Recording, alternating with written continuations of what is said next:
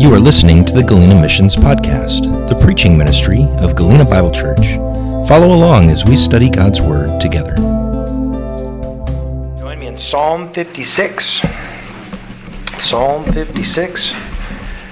As we walk through our summer in the Psalms, and uh, one of the things about Psalms is uh, when you read them, just a cursory reading of a Psalm, you, you get something out of it. There's beauty, there's poetry, there's something that always stands out. But when you stop and sit there and meditate on it and read it again and again and again, um, it's as you drill down into uh, the reality of what it is that the scriptures say, specifically in the Psalms, there's just these nuggets of uh, truth that are just so incredible. And Psalm 56 is. Um, is no different. Why don't you read along with me? Psalm 56, starting at verse 1. Uh, he says, For the choir director, according to a silent dove far away, when the Philistines seized David, a psalm of David, uh, when the Philistines seized him in Gath. Be gracious to me, O God, for a man is trampling me. He fights and oppresses me all day long. My adversaries trample me all day for many arrogantly fight against me. When I am afraid, I will trust in you. In God, whose word I praise, in God I trust, I will not be afraid. What can mere mortals do to me? They twist my words all day long. All their thoughts against me are evil. They stir up strife. They lurk. They watch my steps while they wait to take my life.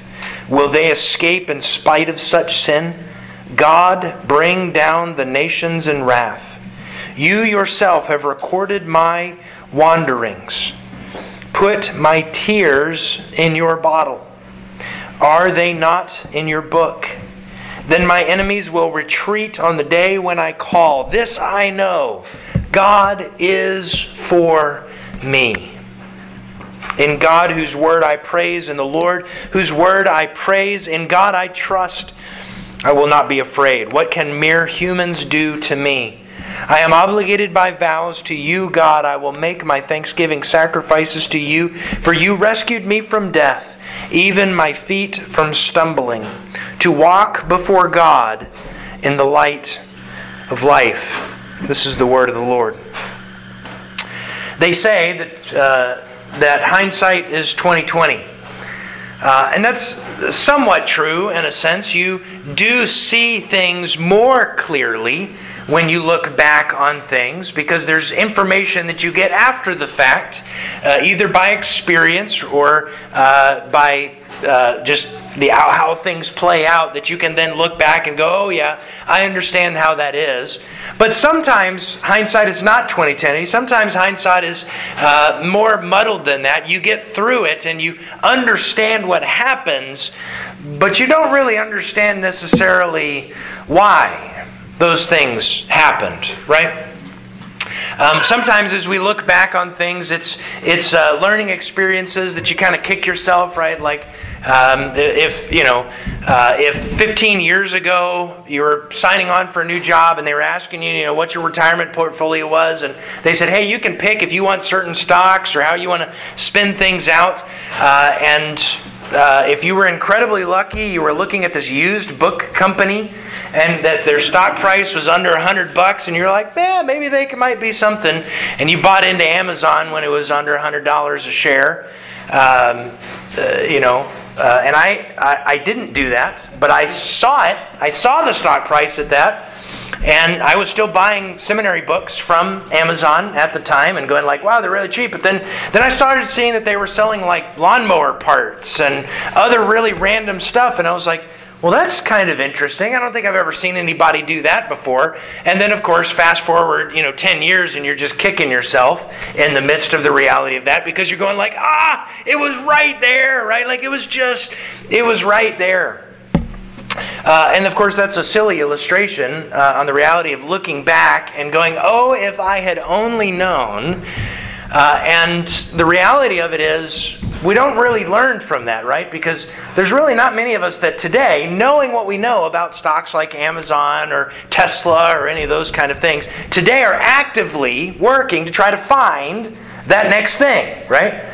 We're just going about our normal everyday life, knowing that there will be another Amazon, there will be another Google, there will be those things, but we're not actively pursuing those things. That's why hindsight isn't actually 2020. Uh, sometimes it's just seen through a lens of regret and challenge. So, for the believer, as we look back over our life and we look over the hardships, the missed opportunities, uh, the circumstances, the way that things played out, we have a choice, right? We can look back on those things and have a, uh, a sense of toxic victimization, right? Everything or nothing plays out in my favor, nothing works out the way that I want it to do. Or we can look back on things and we can see that God has brought us through those things in spite of us, in spite of our decisions, in spite of the way that things actually played out. I think, in a way, this is what Psalm 56 is. It's David looking back on the reality of his circumstances, and even up until the present moment, and making a prediction based upon the future that's not based upon his experiences, but based upon who God is.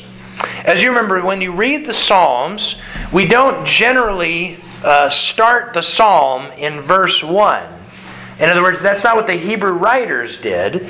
They didn't start the psalm in verse 1. They started it in the headline that we have on there, and our English translators, because that doesn't, uh, you know, uh, that doesn't fit into the way that we think of songs or poems. Uh, but it was a written part of it to sometimes give us context to what the story was about.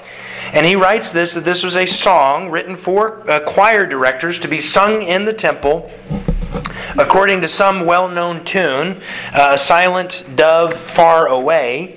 And it describes it that it is a particular style of song written by David. And when did he write it?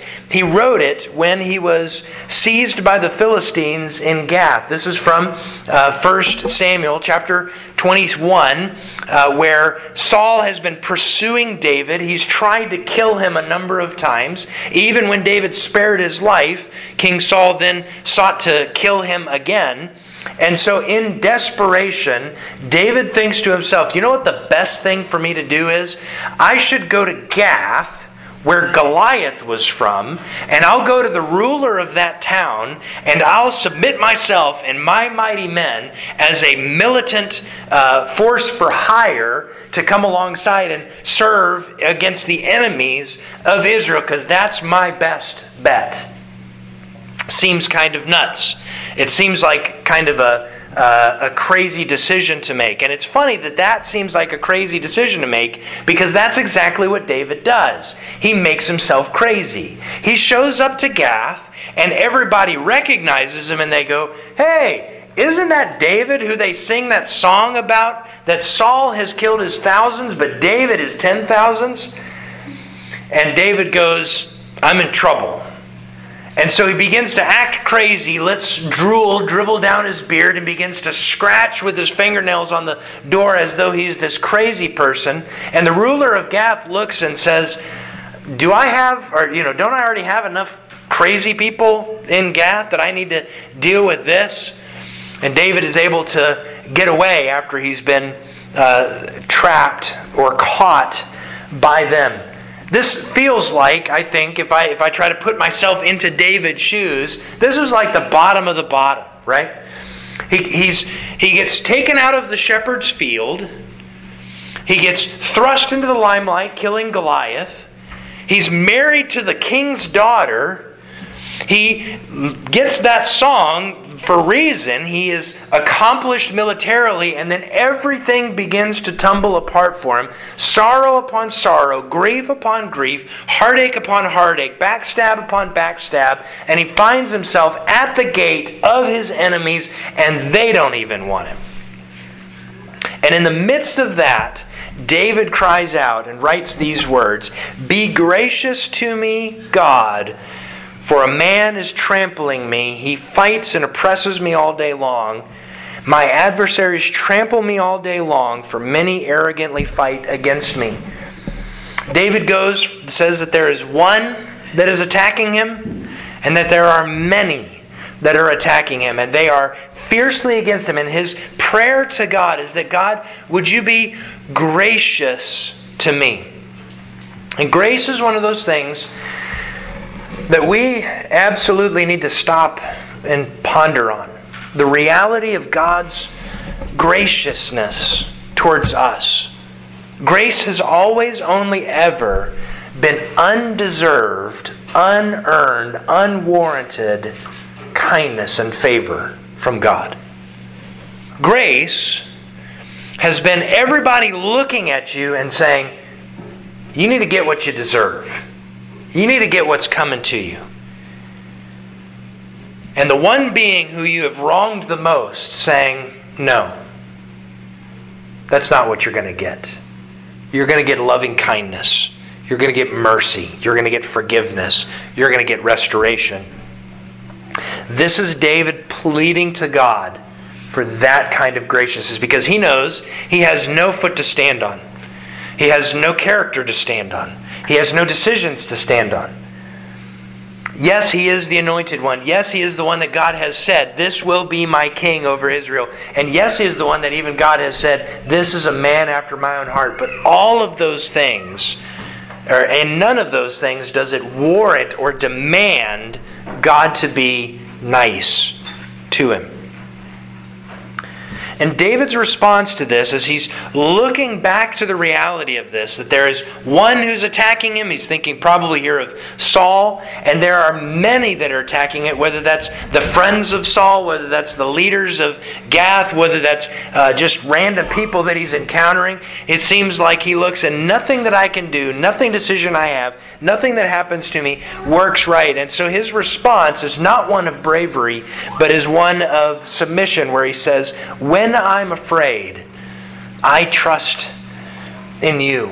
I think we make a mistake very often in Christian circles that we talk about not being afraid because the Bible says a lot of times things like "fear not." Right? I remember as a kid hearing once uh, the, the somebody stopped and counted how many times in the Bible it says "fear not," and it said that there were 360 uh, fear nots in Scripture, and the point was they were making was saying, look, it says, don't be afraid, right? That there's there. And the reality of fear is that you can no more stop fear than you can stop it when you hit your hand with a hammer and it hurts. Right? It just is. Right? You're walking through the woods and a bear jumps out in front of you and you feel fear. You have not sinned.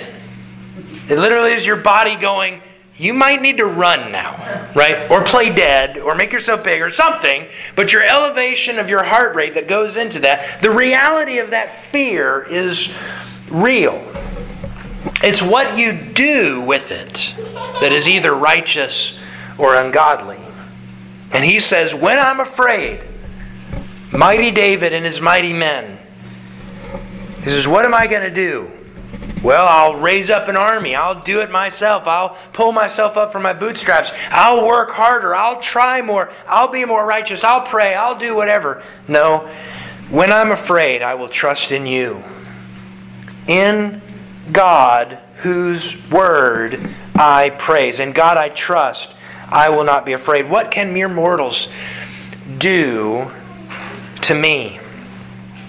Two times in this, there's a, a, kind of a refrain. They're very similar, verses 3 and 4, uh, and then again in verses uh, 10 uh, and 11. They sound very similar as though they're just a refrain in a psalm, in a song. And it emphasizes that point of the reality of when we trust in God, what exactly does that mean? He says, In God, whose word I praise. And this is one of those ones where we have to drill down a little bit to, to get the fullness of uh, what is what is buried here in this word. I remember my brother, uh, my oldest brother, was living in Washington, and I went to go visit him once, and they wanted to do some yard work, and so they wanted to build like a raised bed, and there was rocks that were in their yard, and so he's like, "Hey, can you? I want to put the bed right over here. Can you dig up that rock and get it out of the way, and maybe that one over there, and, and get that out of the way, and then we'll uh, we'll put this bed in." And so I picked up the shovel, and I I went to go think I'm going to pull out this you know basketball size uh, rock and I hit and I go down about an inch of soil and I hit rock. And so I scrape that out of the way and I move back about three inches and I go down and I go about an inch and a half of soil and I hit rock. And by the end of it, I'm at a rock that's like, you know, I need an excavator to move out. And I was like, you need to put your box in a different spot, right? There's no way I'm digging this thing out. And this is one of those things. When we read this, he says, In God whose word I praise. And just in a cursory uh, way of doing this, because in English we would read this, this is God's word. This is, uh, we would simply just say, this is Him saying, you know, in God, in Scripture, kind of like a Psalm 1, blessed is the man who does not walk in the counsel of the wicked, nor stand in the way of sinners, nor sit in the uh, seat of mockers, but his delight is in the law of the Lord, right? That kind of uh, psalm of praise of God's word as what he said of, of Holy Scripture. But this word that is used here, whose word I praise, is a different Hebrew word than the word that they would use for scripture of word.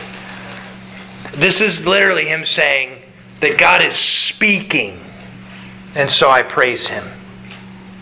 That the words of God's mouth are powerful and profound. Think about it this way. Right now, uh, we are, as a nation, in a bit of a constitutional crisis, a little bit, right? Because we as a nation are trying to make some decisions based upon a document that was written a long time ago. And we don't have the guys that wrote it standing there with us to be able to help us say, well, what did you mean when you said X, Y, or Z, right? Because there's new things that have come about, there's new things that have been created that didn't exist back when some guys were sitting in a dimly lit room and writing down a uh, Declaration of Independence and a Constitution and a Bill of Rights and those kind of things. And I'm sure everybody would be really uh, happy if we could just have those guys here and say, What exactly did you mean by that? Of course, there would be some people that wouldn't be happy with it because they wouldn't like what their answer was, because we're all divided about things like that, right? But the document itself, it just says what it says and it doesn't say anything else, right? We're left to the interpretation of the document as it stands. And Scripture functions kind of like that in the sense that it just says what it says.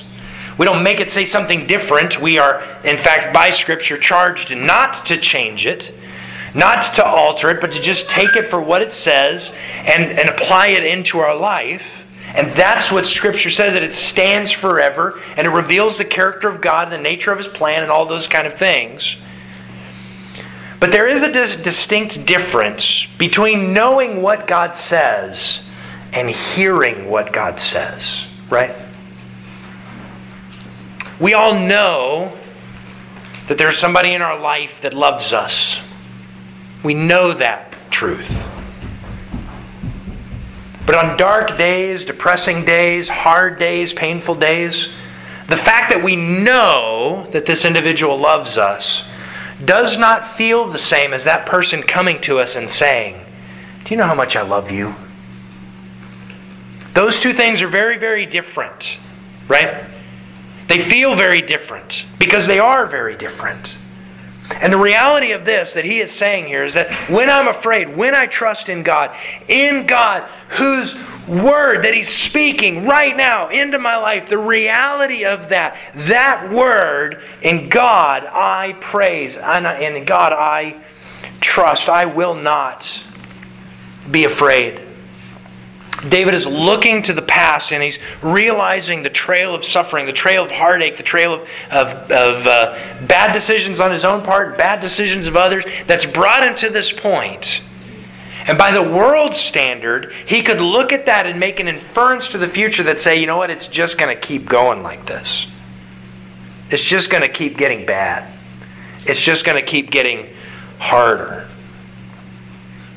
It's one of the things about uh, the uh, Gen Z generation, the distinctives of that, is that it is not a positive future that they view. And so there's a very negative view of long term life as you think about the reality of that. Because they look at things that have experienced up to this and they just project into the future that it's going to continue much like that. And David makes a break from that in saying, Yes, I know that things have been bad, but my trust, my hope is not that I'll do better or that circumstances will be better next time. It's that I know what God says to me now. What can man do to me? Which is a pretty profound statement, especially if you think about the kind of world in which David lived marauding armies crossing deserts, assaulting uh, cities, laying them to waste, and impaling their enemies upon spikes. That was the world that David lived in. I don't know about you, but there's not been a moment in my entire life where I woke up fearing that somebody was going to impale me on a spike outside the gates of my city, right? And with that as a reality, David says, What can mere mortals do to me? We're so afraid. We're so afraid of what could be. And we look to the past and our experiences, which help us uh, create a, an expectation of the future. And David is calling us out of that. Scripture is calling us out of that. This reality that God speaks, and it's God that we trust, not our circumstances, not even us. Because sometimes the man that is trampling me is me. We know the story of David, and we know that sometimes David was David's worst enemy. And I know my story, and I know that Chris Kopp is very often my worst enemy. And if you were honest, you would know the same is true of that. So it is never a trust in ourselves and a trust in our circumstances. He goes back to the reality of the, the challenge that's there, says that is constant. He says, They, the evil, they take and they twist my words. The ESV says something uh, along the, the lines of they, uh, they mess up my plans. Uh, they take what we say and they take it out of context, or they, they manipulate it, or they mess with it. And again, this is, I think, a reality for us in the world in which we live, in which communication is becoming so much harder. Again, we say the same words, we have different definitions for those words, and therefore we cannot communicate with each other. Their thoughts are always evil against me. They stir up strife. They lurk. They watch my steps. They wait to take my life. And he just asks the honest question. He says, Will they escape with such sin? God, bring down the nations in wrath. There's this juxtaposition that we experience in, uh, in Scripture so much that is the reality of praying for God to be gracious to us and ungracious to others. And here's the thing Scripture teaches this very often that it's okay to pray both things simultaneously. God, bring the rapist to repentance and bring him to justice. God, may the armies of Russia come to faith in you, and maybe they be stopped at whatever cost. It's okay to pray those things simultaneously. It's the rawness, the realness of it. And I really appreciate the honesty of this. It's one of the reasons why this I picked this psalm for this morning. Verse 8. David writes, "You have recorded my wanderings." I think the ESV translates it as uh, you've recorded my my turnings as though it was as you were sleeping and there's just such weightiness of life and so many stresses that's there that you just can't you can't get comfortable, not because your body isn't comfortable, but because your mind isn't comfortable. And God knows how many times you've turned over and, oh, what is, how is this going to turn out? And how are these things going to be? One of the most incredible things uh, that I believe from Scripture is taught a number of times is when you look at tears as they're used in Scripture, they're noticed by God. You know, sometimes tears aren't noticed by us. You can sometimes look at somebody and tell they've been crying. But most of the tears that we shed in life, uh, because of the nature of the emotion of it, we hide those, right? There's men in your life who you've never seen cry. Doesn't mean they never have. And he says, My tears you put in your bottle, and you've recorded every one of them in your book. There's no sorrow, no heartache. There's nothing that has happened in your life that God was like, Whoa, I didn't see that coming. I, man, are you kidding me? Holy cow. And that's again one of those tense moments of going, okay, God, I, I believe in your goodness, but this doesn't feel good, right? I think this is exactly why Paul was able to write in Romans chapter 8 that God works all things together for the good of those who love him and are called according to his purposes. And all things is just a couple of verses away from where he says, For we are being led like sheep to the slaughter every single day. And the passage of Scripture in Isaiah that is mirrored in, in uh, the Revelation, where he says that there comes a day where all death and sickness is thrown into the lake of fire, and God gets down on his knee and wipes away every tear from every eye.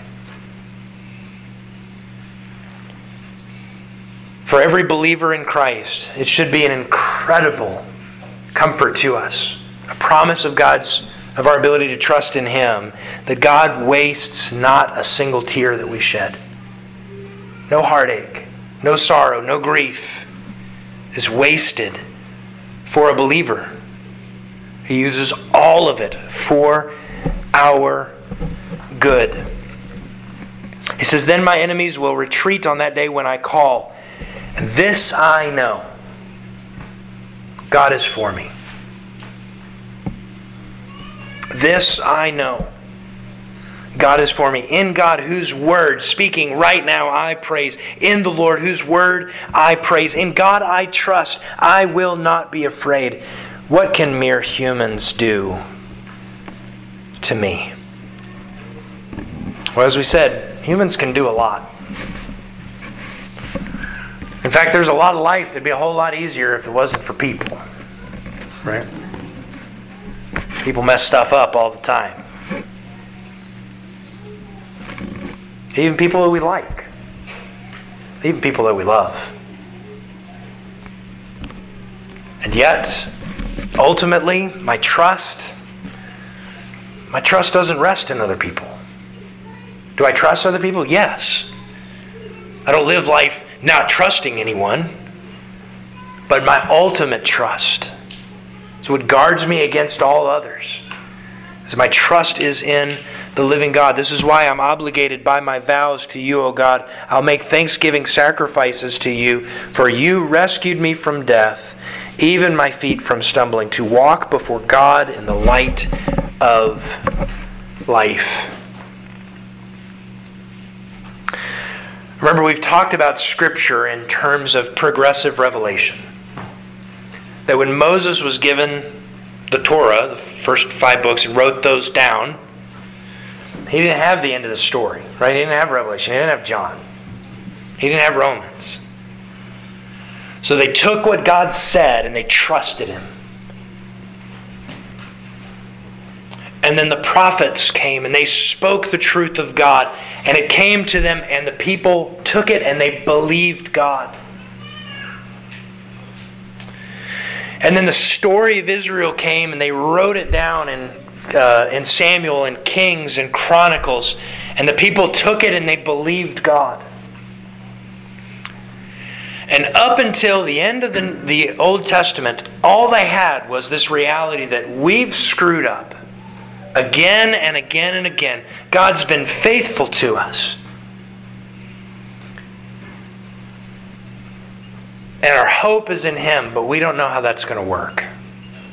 We know there's a Messiah coming, but we don't know how that's going to work. And even David could write this of the reality of this. This is him looking to the future. Because he's saying, You rescued me from death. It looks like the past. You, you kept me alive. But this is a forward looking thing. He says that even my feet from stumbling, so that I can walk before God in the light of life.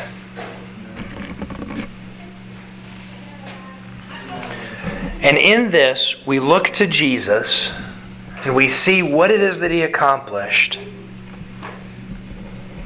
And we see Jesus looking at us through the pages of Scripture by what he said but we don't take them just as a ink on a page.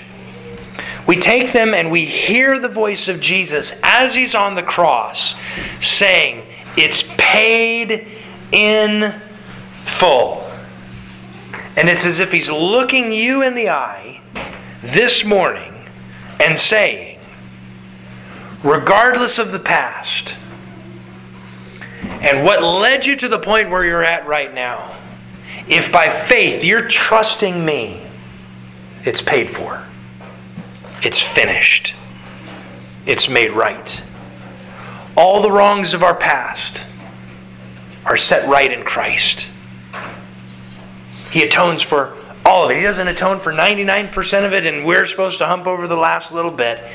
He does everything to restore us and make us where we are. This is why we as a Christian can say, when I'm afraid, when I look in the mirror and I, the, the person looking back at me is not enough, when I'm afraid, I don't trust in that person.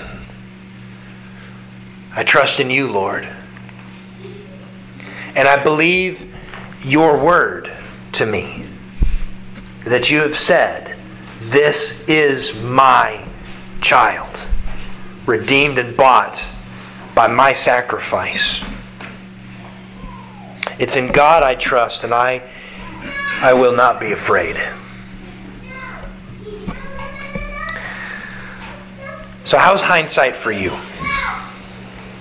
As you look to the past and you remember the circumstances that brought you to this more moment, it tempts you to make a judgment to the future that may not be true. The future might not be better. The circumstances might not clear up. Your decisions in those circumstances might not be the best. But if you rely upon looking to the past and your circumstances and your decisions, your faith is not where it needs to be. We look to God's faithfulness bringing us through to this moment, and we trust in His provision to take us to the end. None of us get in to the kingdom of heaven under our own merit. Or, as I like to say, none of us shows up with our own ticket. We all get in on the ticket of somebody else. Jesus Christ gave his life not because we earned it or deserved it, but because we prayed the prayer of David be gracious to me, O God. Be gracious to me. And as God is gracious to us, I pray that it also causes us, as we look to a world that is warring against us, to be gracious to others as well. People that may be trying to trample us, people that are twisting our words all day long, whose thoughts are against me, are evil all the time, that are stirring up strife, lurking, watching my steps, waiting to take our life. Because we know the answer to this question will they escape in spite of such sin? And the answer is no. And that's a terrifying prospect. Because were it not for the graciousness of God to us, we would not have escaped because of our sin. And so we pray for them as we pray for ourselves. God, be gracious to them.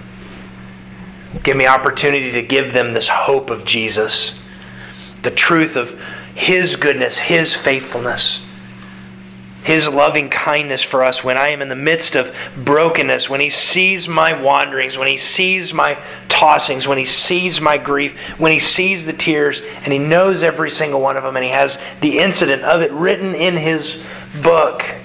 That's true of every person that I've ever met.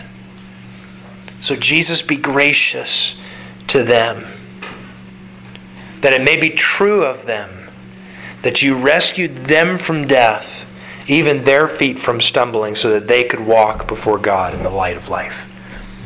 Let's pray. Father, thank you so much for your word. Thank you that your word is not just ink on the pages, it's you speaking the reality of this to us today. That it's not just something that we ought to know that you say that you love us. But even as we read it today, we hear your voice saying, I love you. So be gracious to us today, O God, for we certainly do not deserve it. And help us to live in such a way that we can love our neighbor, our coworker, our family members graciously with your loving kindness. We love you and we are so thankful for Jesus. We pray all this in the sweet and precious name of Jesus. Amen. Thank you for joining us. We hope you've been blessed by the hearing of God's Word. Feel free to connect with us at www.galenabiblechurchak.com and subscribe to this podcast at iTunes or at galenamissions.podbean.com.